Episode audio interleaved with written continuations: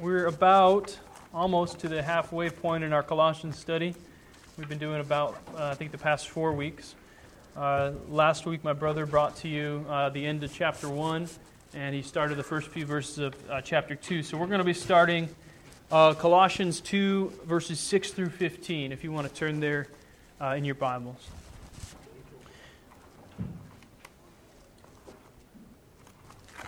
Did everybody get one of these study outlines? You should have gotten it in your bulletin. Gabe was passing them out. Anybody not get one? Good, 100%. Awesome.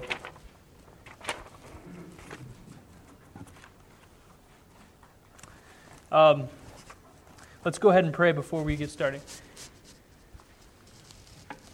God, we thank you for your word. We thank you for giving us your spirit. We thank you for each believer in here. We know that Christ resides in us. Christ rules over our hearts and minds.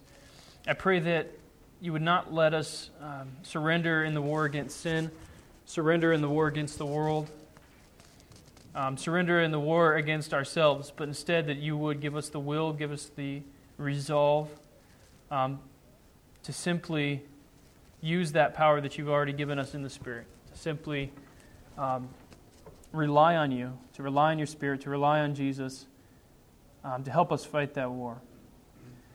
God, I pray that as we dig through your word, this teaching would not just be dead words from a few thousand-year-old book, but these words would be living and active. These words would touch each heart and mind in here today, and that lives would be changed as we learn about your truth. In Jesus' name I pray. Amen. We're going to look at a few different themes here today in Colossians 2, verses 6 through 15. And if you just follow along in the outline, we'll go through each one of those. So I'm going to go ahead and read Colossians 2, verses 6 through 15. Therefore, as you received Christ Jesus the Lord, so walk in Him, rooted and built up in Him and established in the faith, just as you were taught, abounding in thanksgiving. See to it that no one takes you captive by philosophy and empty deceit, according to human tradition, according to the elemental spirits of the world, and not according to Christ. For in Him the whole fullness of deity dwells bodily, and you have been filled in Him, who is the head of all rule and authority. In Him also you were circumcised with a circumcision made without hands, by putting off the body of the flesh by the circumcision of Christ, having been buried with Him in baptism, in which you were also raised with Him through faith in the powerful working of God, who raised Him from the dead. And you, who were dead in your trespasses and the uncircumcision of your flesh, God made alive, together with Him, having forgiven us all our trespasses by canceling the record of debt that stood against us with its legal demands. This He set aside, nailing it to the cross. He disarmed the rulers and authorities and put them to open shame by triumphing over them in Him.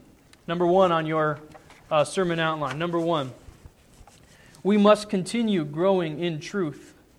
We must continue growing in truth. Paul's desire is to remind the church of their first love and knowledge of Jesus Christ. His desire is that they walk or continue in that same solid teaching, as well as grow in their spiritual wisdom and knowledge. A thankful heart is one of the fruits of a deepened understanding of God. Paul also cautions the believers at Colossae to watch out for empty teachings and doctrines. The litmus test of all doctrine is whether or not they are according to Jesus Christ. Any philosophy or theology that comes from a source other than God Himself is by its very nature shallow, hollow, and often inspired by the demonic elemental spirits of the world. Let's go through verse by verse. Check out verse 6. The first phrase that catches my eye, the first thing that I noticed there, is that Paul says, therefore, as you received Christ Jesus. Paul is reminding the believers, he's calling their attention backward in time, backwards to the time when they received Jesus Christ. Okay? Each one of us in here who are a Christian, maybe you've been a Christian for some time, maybe you've just become a Christian recently, but there was a time in your life when you had just received Jesus Christ, and we all remember what that was like, right? We all remember maybe you were the most passionate at that time. Maybe you really believed it. You were always going out and telling your friends about Jesus and about what He has done in your life. For some of us, that dries up, that initial passion, that initial love. Probably for most of us, that initially dries up. So what Paul is doing here is he's reminding them of the teachings that they first heard. Remember when you first heard the gospel. Sometimes we can get so caught up in rules, in regulations, in nitpicking little theological issues that we forget to go back to the basics, the basic elements of the faith, the main doctrines, the basic doctrines of the faith. We forget to preach the gospel to ourselves daily. So Paul is reminding the believers in Colossae of the time when they first believed. He's also assuming that they're saved. He's talking to believers here. If you're not a Christian in here today, if you're not a believer of Jesus Christ, these words that follow are not going to have much meaning for you. They're not going to have any implications or application in your life, because you have not come to that initial understanding of Jesus Christ as your Savior. This is crucial, okay? This is our starting point this morning. You must be a Christian. You must have received Jesus Christ into your life at some point. If you have not received Jesus Christ, you have no power over your sin. You have no power over the world. You have no power over yourself and your selfish desires. So that's our starting point. Receive Jesus Christ. If you have not received Him, these words will be empty for you. So, what are those who have received Jesus Christ commanded to do? Verse 6, the end. Walk in Him. Walk in Him. When you get when you think of the idea of walking, you think of continuing. You think of, I have started walking and I'm continuing to walk. It's a continuous action. Okay, you don't walk. I don't go like this and say, I walked. Right? Walking is something that you do for a period of time. You continue to do. Now, when I go on a hike, I don't like to go very far. It was the first backpack trip that I went on. I put my backpack on, this heavy pack. I was real excited, and I walked across the parking lot, and I sat down on a rock and said, "That's it, I'm done." I was 10 or 11 years old. I couldn't go any farther. So my dad took all the stuff out of my backpack, put it in his backpack, and we continued to walk. So walking is something that you do, that you continuously do to get to a destination.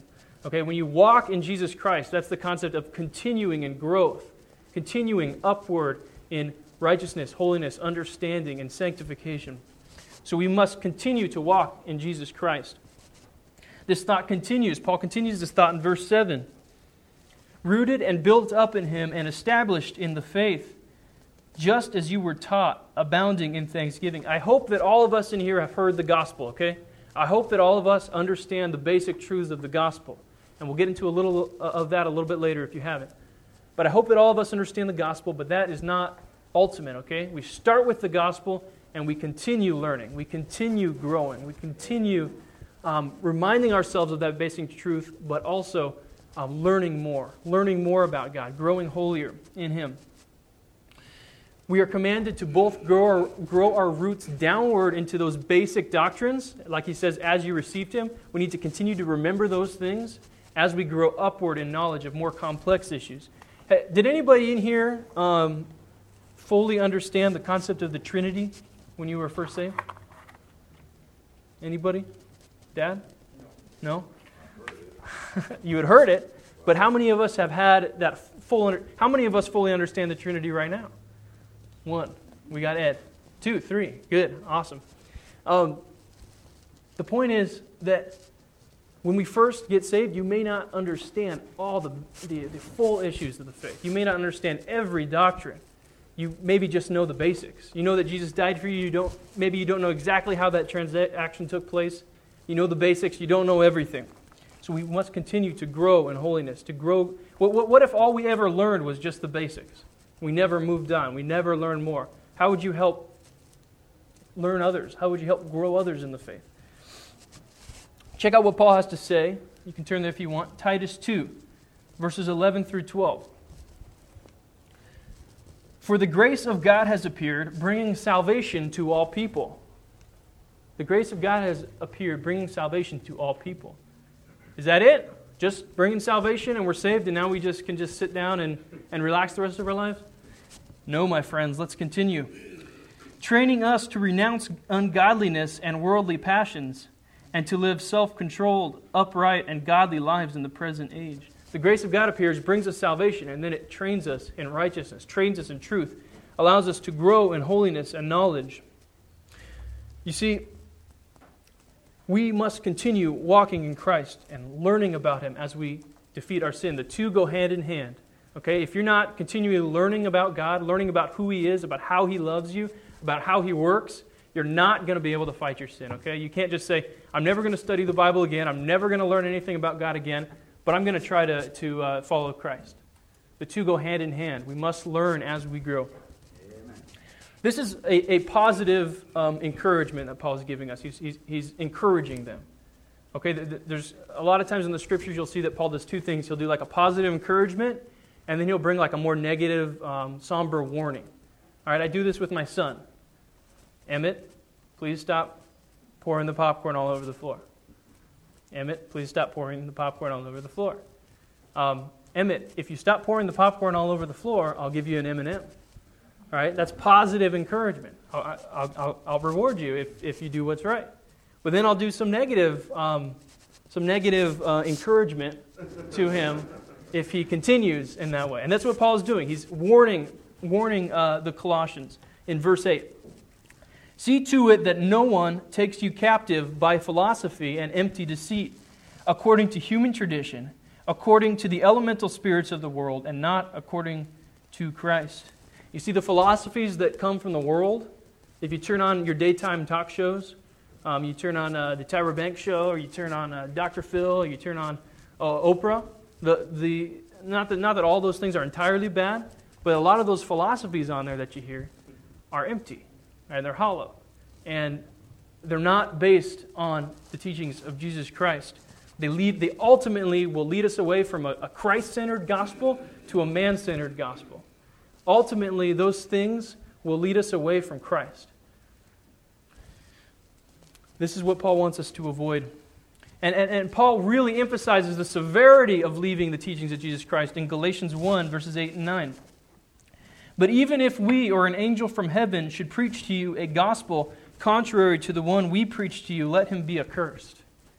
As we have said before, so now I say again, if anyone is preaching to you a gospel contrary to the one you received, so let him be accursed.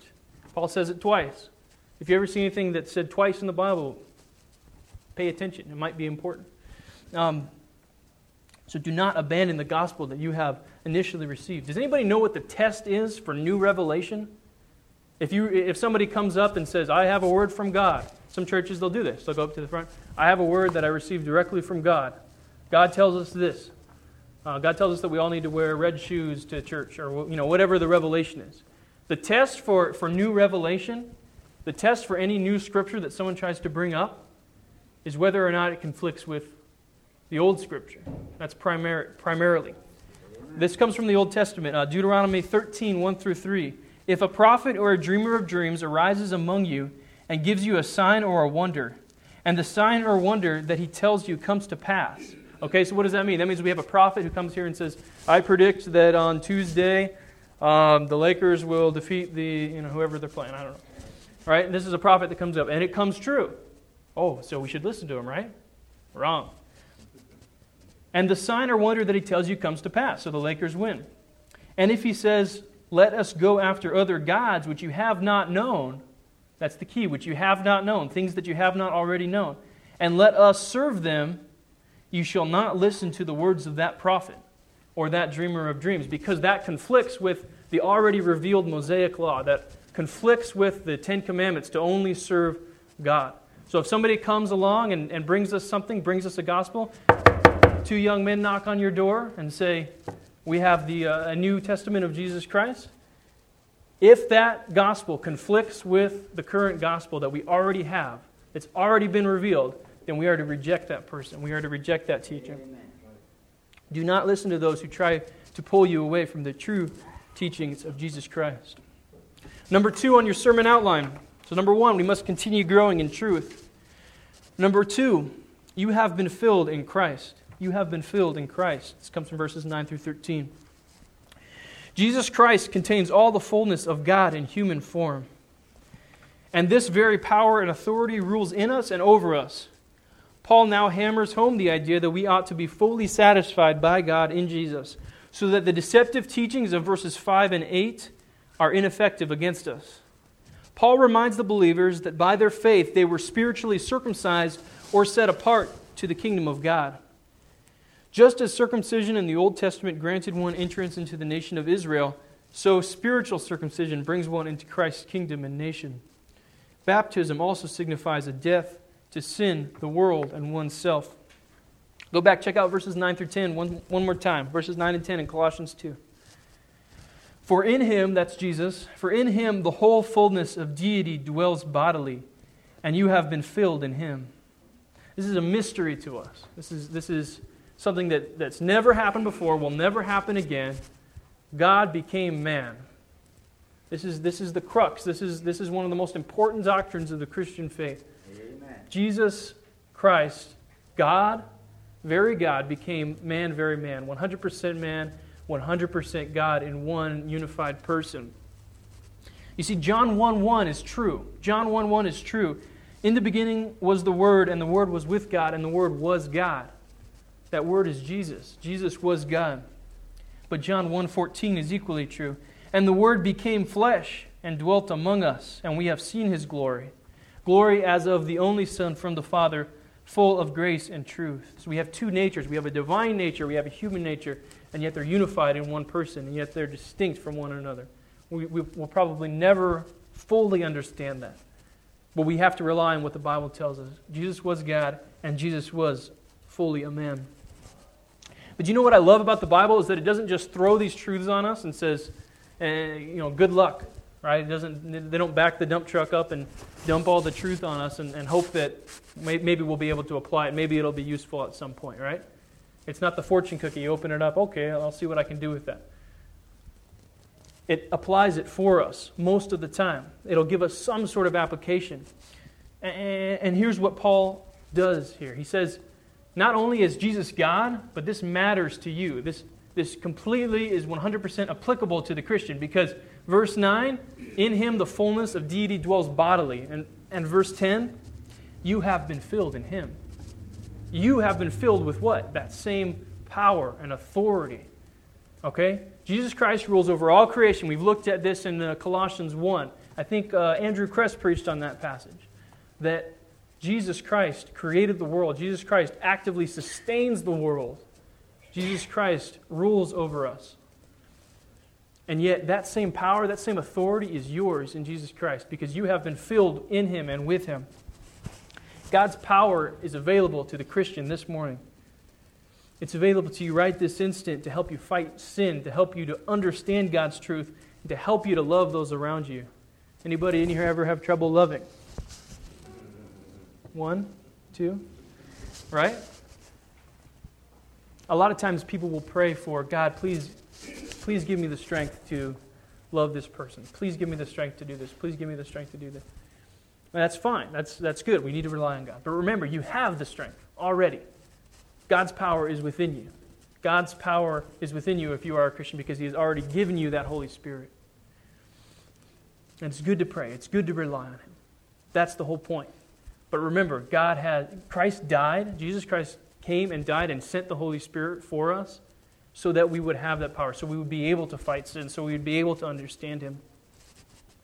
Not only is this power available to us, but it's absolutely necessary. You cannot win apart from it. The Puritan John Owen writes this, "To suppose that whatever God requires of us, that we have power of ourselves to do, is to make the cross and grace of Jesus Christ of no effect." Okay, to assume that you can overcome with your own willpower, and you can just use all your mental powers and say, "Yes, I'm gonna beat sin. I'm gonna fight." Without relying on God is to say, you know what, I don't care, Jesus. I don't care that you died on the cross. I don't care that you want to send me your Spirit. I don't care that you did all that for us. I'm going to try to do it on my own. Okay, this is like if I spend all this time and energy making a gift. If I spend all this time and energy making a gift for somebody, say my wife or my son, and they just toss it aside and say, well, I'm just going to do it on my own. Don't worry about it. That's what we do. We really spit in God's face when we try to do things on our own without relying on Him and His power that He's given us. You make His sacrifice worthless. You tell Him that He died in vain if you do that. Always look to Jesus Christ for your strength. Here, Paul uses two different analogies to emphasize our unity and filling with Christ. The first one there is circumcision. In the Old Testament, circumcision was a sign. It was a physical, visible sign that this person was part of God's chosen people. Okay, nowadays, we don't have really a physical sign. I don't have Jesus written on my forehead or anything. Okay, there's no mystical sign to tell who's a Christian and who's not. We have symbols like baptism. We have the Lord's Supper that we partake in. But really, there's no way that you can tell who's truly saved and who's not. Okay, we can look at their fruits. We can look at how they live their life to kind of maybe discern a little bit and tell. But ultimately, somebody could totally fake it, right? Because the visible church may include people who are faking it, right? And we acknowledge that. We know that. But in the Old Testament, there was a physical sign. You knew who you knew who was in and you knew who was out. Okay, there was this physical sign of circumcision. The reason that for most of the laws in the Old Testament wasn't because that it was like super healthy or anything. I know like sometimes people will market like Bible bread or you might have seen some of that. There's like Bible bread where they'll cook it according to the Old Testament law. Or you can buy, certain meats and certain things that'll be like, this is how the Israelites did it. Well, the point wasn't that it was the healthiest, although it often was healthy. God instituted those laws so that they would be set apart. You see, you couldn't sit down at a table with a Jew and not find out that they were a Jew.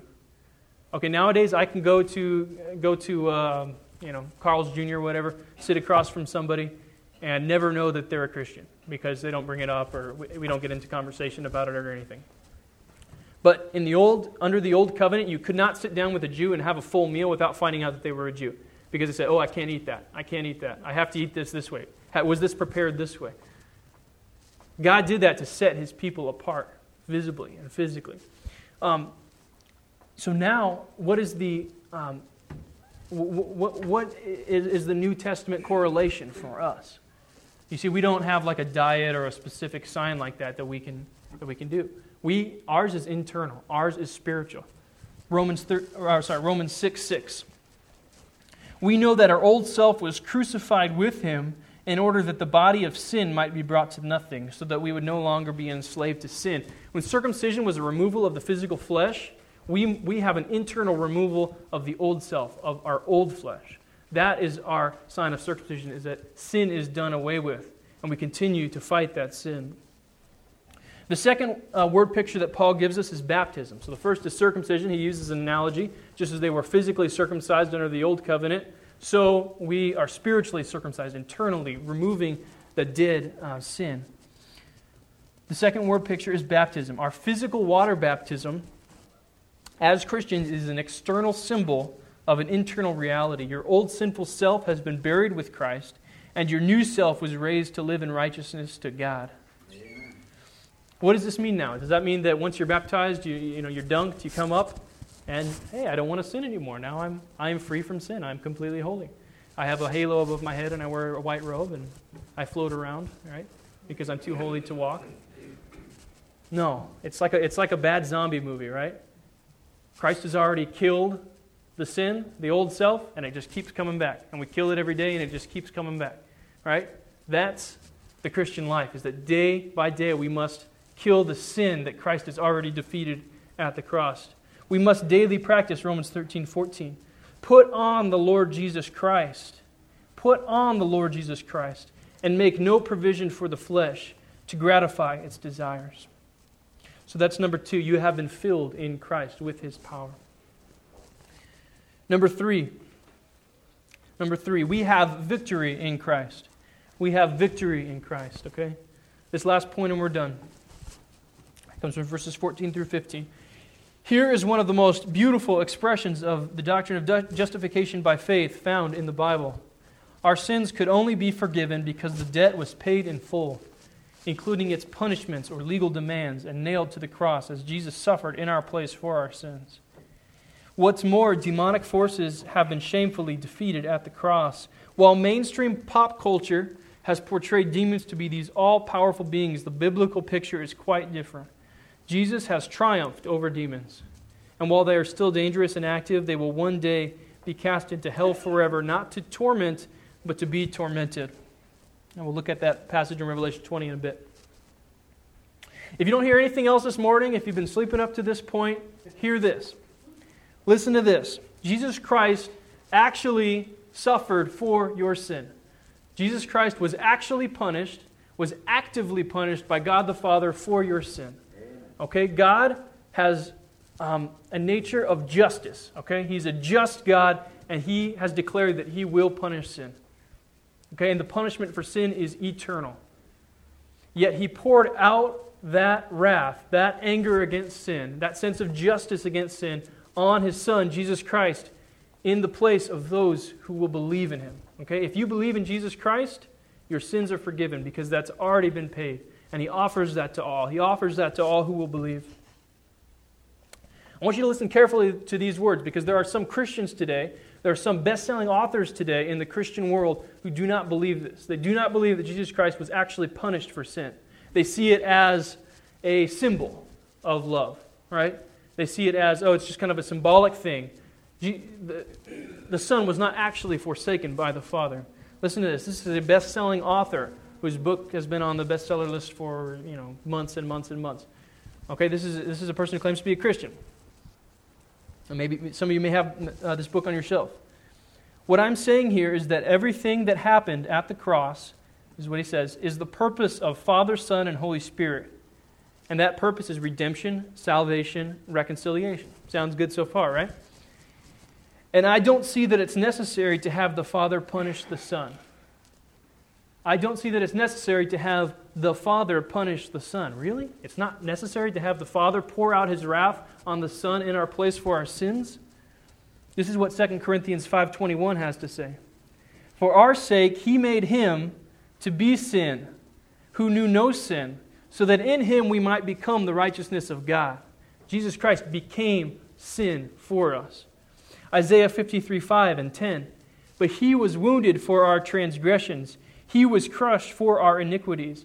Upon Him was the chastisement that brought us peace, and with His stripes we are healed. Yet it was the will of the Lord to crush Him. It was the will of the Lord to crush His Son in our place because He loved us so much. Who are you going to believe? Are you going to believe the Bible, or are you going to believe the current bestseller, the current flavor of the week, right? Jesus Christ was forsaken by the Father on the cross so that we would not be forsaken, so that we could be accepted instead. This is important. This is very important. Let's just go ahead and finish off our study with verse 15. First, to give us a little bit of context on verse 15, because verse 15 talks about Jesus Christ's victory over demons. Why is Paul talking about demons? Why is he all of a sudden, he's been talking about our debt being paid, our debt being canceled, your debt, your penalty for sin being paid in full on the cross. And then all of a sudden he brings up this, verse 15. He disarmed the rulers and authorities. Those are terms that mean he's talking about demons, rulers and authorities. He's talking about demonic powers, okay? He has disarmed them and put them to shame, and he has triumphed over them. Why is Paul talking about them? Look back in verse 8. He says, see to it that no one takes you captive by philosophy and empty deceit, according to human tradition. According to what? According to the elemental spirits of the world. The elemental spirits of the world. Okay, when we were talking about the context of Colossians, of the letter to the Colossians, we were talking about how there was a false teacher. I mean, you guys remember this? There's a false teacher that was bringing these pagan beliefs, these legalistic beliefs, trying to get them to turn away from Christ, right? One of the things that he was probably claiming was to have some sort of spiritual connection. He was claiming to have some sort of connection to spirits that would help him, to give him some sort of authority. Okay, I'm sure we don't have to drive many miles from here to find a psychic or a palm reader, right? I'm sure we can drive a few blocks and find one. And that's still very common and very popular today. People like to have authority and power from spirits, whether or not it's real or they're faking it, depending on the situation. People like to have that kind of power and authority. And that kind of scares us, right? That makes us feel like, oh, they know something that I don't know. They have some sort of special spiritual connection. Paul rebukes this idea in verse 15. Okay? He disarmed the rulers and authorities and put them to open shame. the demons were tragically and totally defeated at the cross. Okay? Completely and totally, 100% defeated at the cross. You do not need to ultimately fear demons. Yes, we shouldn't toy around with things like that, okay? You shouldn't be playing with a Ouija board in your bedroom, right? We're not going to mess around with things like that. Yet, they have been defeated at the foot of the cross. The pop culture of our day doesn't believe this, okay? If you go watch a horror movie, if you go watch a scary movie, there's all, you know, usually somebody's in a haunted house or something, and there's a spirit that's attacking them, and there's no, you know, the priest can't help, and the pastor can't help, and you know, nobody can really help, and this demon's just, you know, cackling as he tortures this person, right? That's kind of the common view today. If you ever read a comic book or read a magazine or you read a novel that's about hell or that has a scene in hell or something, there's always demons with pitchforks that are poking people, you know, and Satan's laughing as he's turning the furnace up on the little dial or whatever, right? Satan does not rule over hell. Satan does not rule over hell. Do you know who rules over hell? Jesus rules over hell. Jesus rules supreme in hell. I've heard people say, well, hell is just the absence of God. Hell is just where God isn't. No, God is very present in hell. Frighteningly present in hell. His wrath is being poured out upon those who were rebellious against Him. Satan will be punished in hell. Matthew 25:41. Then He will say to those on His left, "Depart from me, you cursed, into the eternal fire prepared for the devil and his angels." Who is hell prepared for? For the devil. Hell is waiting with its mouth wide open to swallow Satan at the end of all time. Jesus Christ reigns over hell. Let's just close with Revelation 20:9-10. If you're one of those people who doesn't